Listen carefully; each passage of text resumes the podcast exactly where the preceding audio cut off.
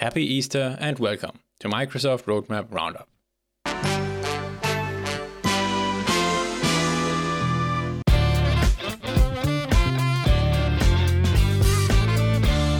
This week I got an excellent but a little longer episode for you, starting with SharePoint News Boost.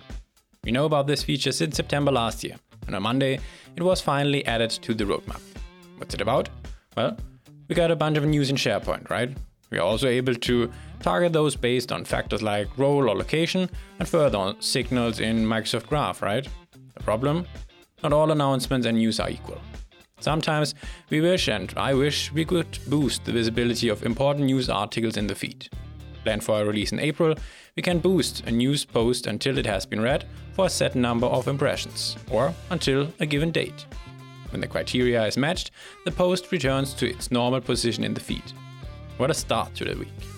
Many of us have already the capability for tagging in teams, but not everybody. As often, GCC High and DoD are behind the normal schedule. GCC High tenants will receive tags in teams in June, following by DoD in August, so we can all tag along in teams to quickly reach a group of people without having to add mention or type out everyone. Let's crack the shells and hop on to the next feature. Added on Tuesday, Word Dark Mode.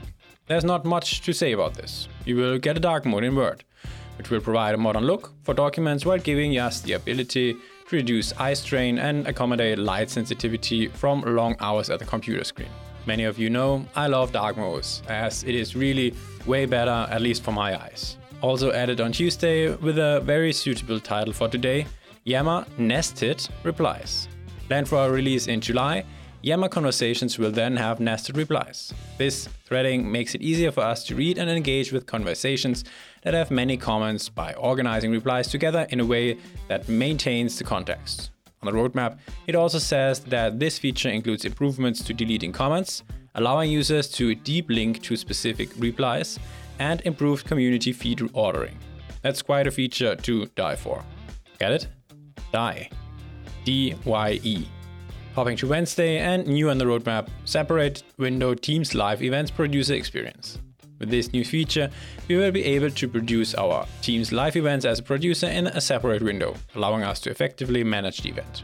To this day, Microsoft Teams Event Producer manages a live event with the primary Teams window. The timing on this one, rollout should start from early May and completed around mid May. Often I have a feature of the week.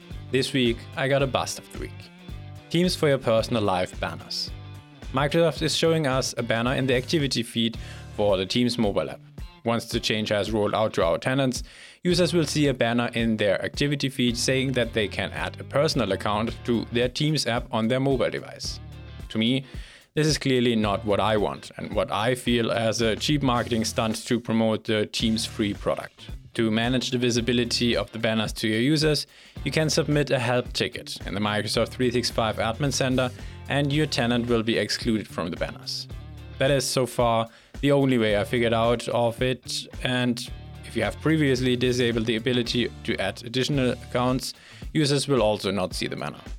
Hope we don't see more of this stuff. You remember the new feature introducing suggested replies in Outlook for Windows from last week? Well, Microsoft added that on the 25th of March and planned the release for the same month. We can all calm down, Microsoft is not that fast. It was updated on the 30th of May and they changed the release for April. Still, one month instead of one week is still great.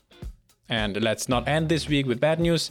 I was kidding earlier, of course. I got a feature of the week. Without a doubt, it's Microsoft Teams Teams webinar capabilities general availability added on April 2nd, and with a planned release this month, the Teams webinar functionalities are coming. With those, we are able to schedule and deliver 1000 person webinars. We get a registration page, email confirmation for people registering, host management for attendee video and audio, attendee reporting, plus interactive features like polls, chat, and reactions. That's how to end this week's episode, because that's all, yolks. I hope this episode wasn't too exhausting for you and you found at least some of those puns bunny, uh, sorry, funny. Until next week, don't be afraid.